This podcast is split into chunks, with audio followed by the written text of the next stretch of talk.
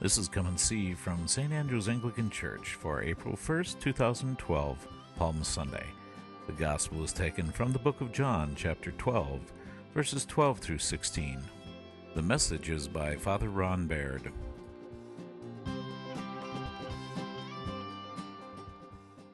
I asked um, last week that you spend these last couple of weeks of Lent looking at humility, at humbling yourselves and really becoming a slave to Christ.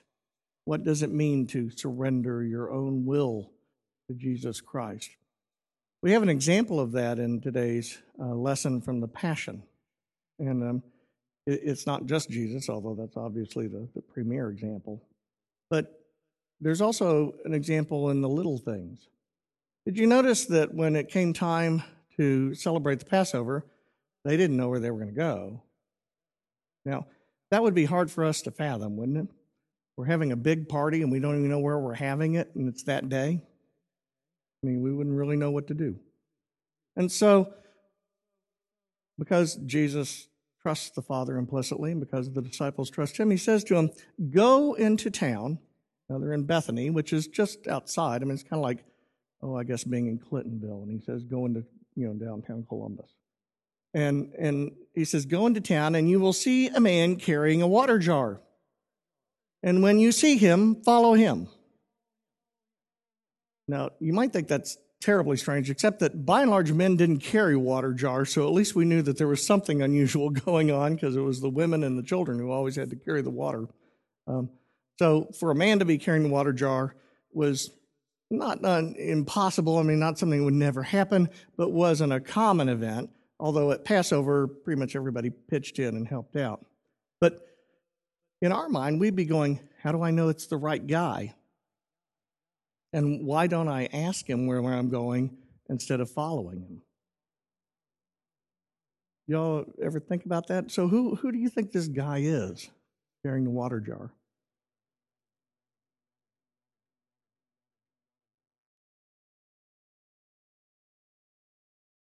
Yeah, he's a servant. What type would you think? Slave, yeah. He's a delivery person, probably, isn't he? He's delivering it somewhere. So if they said, you know, we're with Jesus of Nazareth, do you know where we're supposed to celebrate the Passover? What would the guy likely say? I don't have a clue what you're talking about. Who, who, who's, this Jesus guy? I mean, he would have been lost. And so Jesus doesn't say ask him, he says follow him. And the disciples have to make a decision at that point.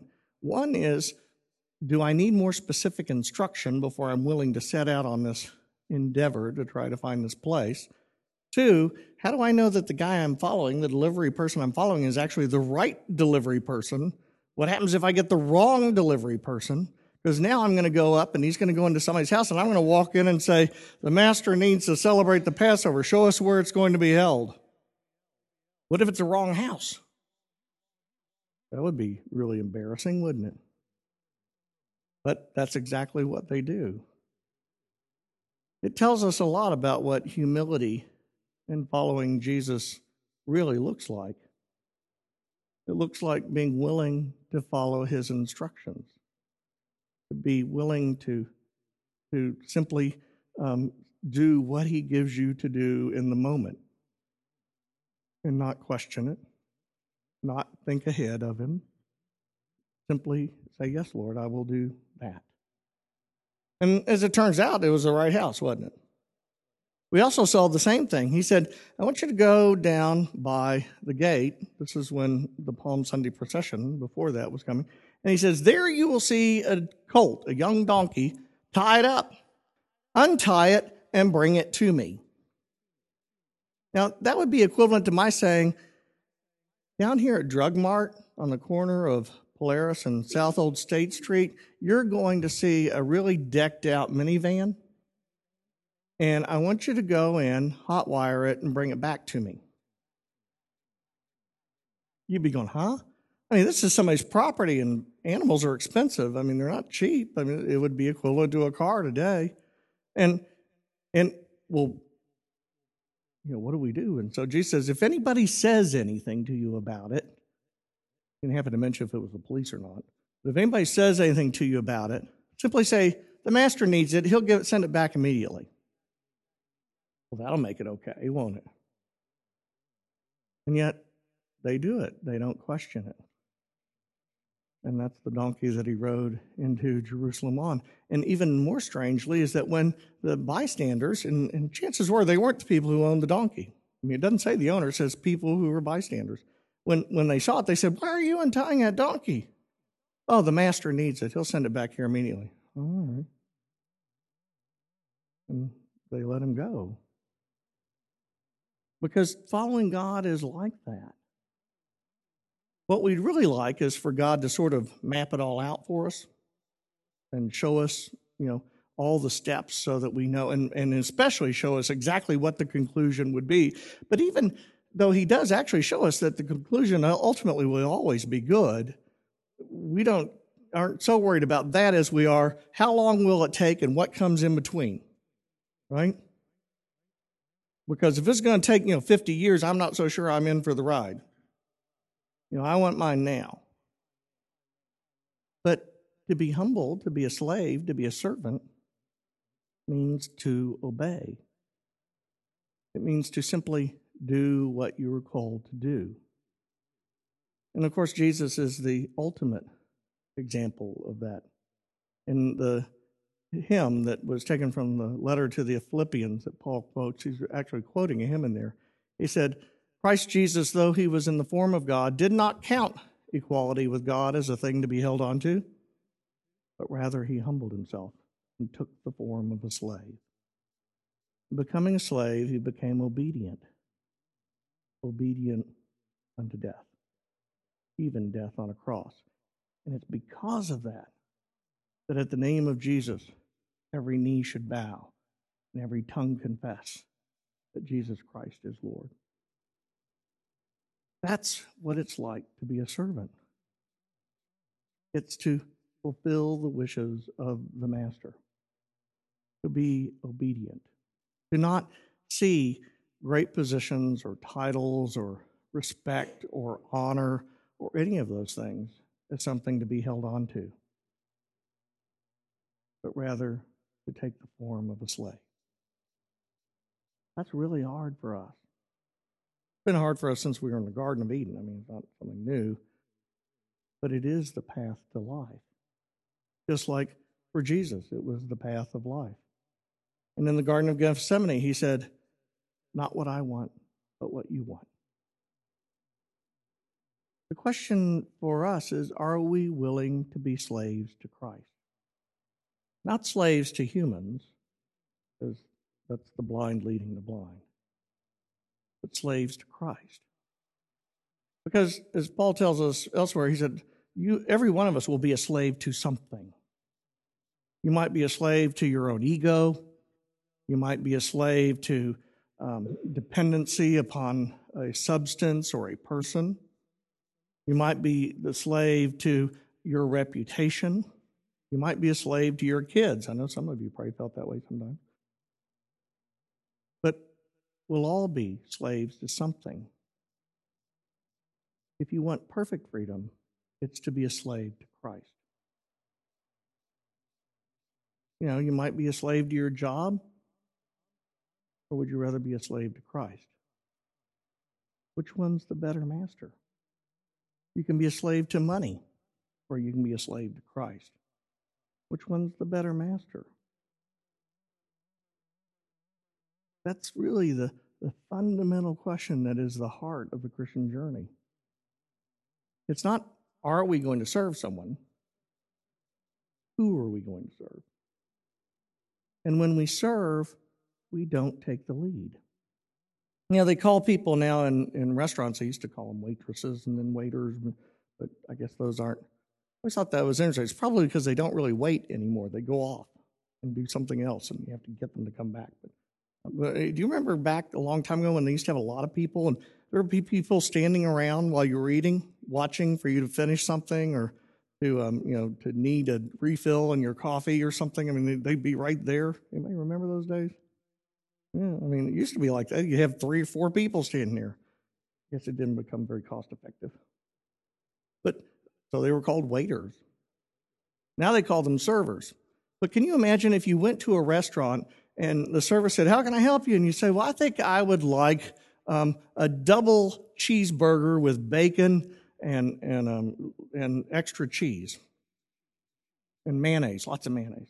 And they said, You know, I can't give that to you. You're a little on the chubby side already. It's really not good for you. You know, have you thought about a, a, a veggie wrap? What would you say to them?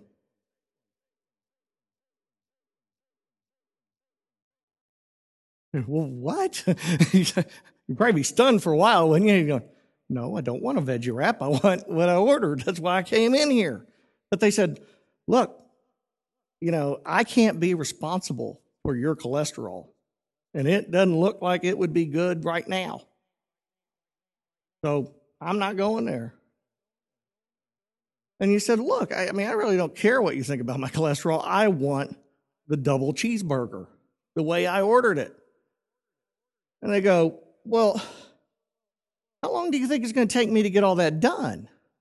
The veggie wrap's already sitting back there. I can get it done quickly. It'd be much easier.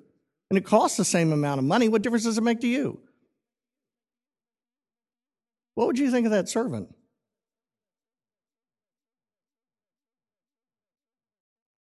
Want to give him a raise? Big tip? I give him a big tip, which is find a different job. But, uh, but aren't we like that with God? That's if we bother to remember that we're supposed to serve Him to begin with. An awful lot of time we seem to think God's supposed to serve us and we don't, you know, get in touch with Him until we need something. You know, I've often thought, imagine this, if, if Christianity was one of those things that instead of that when we need something, we said a prayer, that if in, when we need something, we rang a bell. What do you think it'd be like in the world? Ding, you know, do you remember back in the old days, they used to have, when you were sick, you had a bell next to your, did anybody do that with your mother, give you a bell to ring when you were sick? Like, ding, ling, ling, ling, ding, ling, ling, ling. It'd drive us all crazy, wouldn't it? Is, is that what you do to follow Jesus? When you need him, you ring your bell so he can come running? Because if it is, who's serving who? If we are to serve Christ, we truly must become waiters and slaves. We truly must get back to listening to him and anticipating what it is that he will want from us and what we can do for him, not what he can do for us and trust that in doing that, we will find more freedom than we've ever known in our life. I know it seems paradoxical that to truly be free, you have to become a slave. The truth is, is we're all slaves. It's only a matter of who's your master and who are you going to serve. It's just like a dog, if you think about it. You know, if you are a dog who lives in my house, you got it pretty good. I mean, chances are, if you're not doing something particularly bad, there's not much problem. I mean, the most you might get is, why are you in there? you know, oh, Joe, anybody have dogs? My dog always looks up goes, oh, I didn't know. he kind of comes out. I mean, but he, he, but he does obey, which is interesting because if I say, Murphy, come, immediately he comes to me. He's a slave. But in that slavery for him is perfect freedom, let me tell you. On the other hand, you could be a dog who has an owner who's a, a um, puppy mill breeder who abuses and kicks the dog. And when the dog's finally worn out and of no use, starves him to death or throws him out for no good. That's the choice between humility and pride for us. When we choose to serve the Lord, we become like a dog who has an incredibly generous master, where all of our needs and wants really are granted far beyond our ask for or imagining.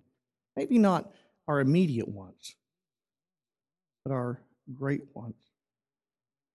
Or we can serve the world in whichever way you happen to be a slave to the world and find that ultimately all the loyalty, all the hard work, all the dedication, all that stuff you put in didn't really matter. They won't even give you a watch anymore, by the way, when you retire. I mean, those days are over. Because truly, they are not the kind master, they are not the good shepherd. And so, as we walk this journey of Holy Week, I to encourage you to really think about that as you try, particularly as you try to look at what services will you attend, what will you do, because that's really what the path of Holy Week is about. It was started in the 300s. Did you all know that? Early 300s that people started doing this. So, 1700 years, people have been doing these services. It was started because Bishop Cyril of Jerusalem had a problem. He had a lot of pilgrims coming into Jerusalem, and if they didn't have anything to do, they tended to do things they ought not to do. So he decided, I think we need to keep them busy. And so he came up with these things to do. We do them to relive what it means to be humble, what it means to sacrifice, what it means to be a slave to freedom. Because when we discover that, in that kind of slavery, we truly become ourselves, then we are free to live in the kingdom of God. And so I pray that you'll continue to look at your own humility, your own groundedness, but you'll continue to sacrifice your own willfulness and pride, not, not to humans again, but to God so that you might find the joy of what it really means to be raised from the dead. Amen. You were just listening to Come and See. Come and See is a production of St. Andrew's Anglican Church in Lewis Center, Ohio. St. Andrews is also available online at www.standrewspolaris.org. Please join us again when we invite you to come and see.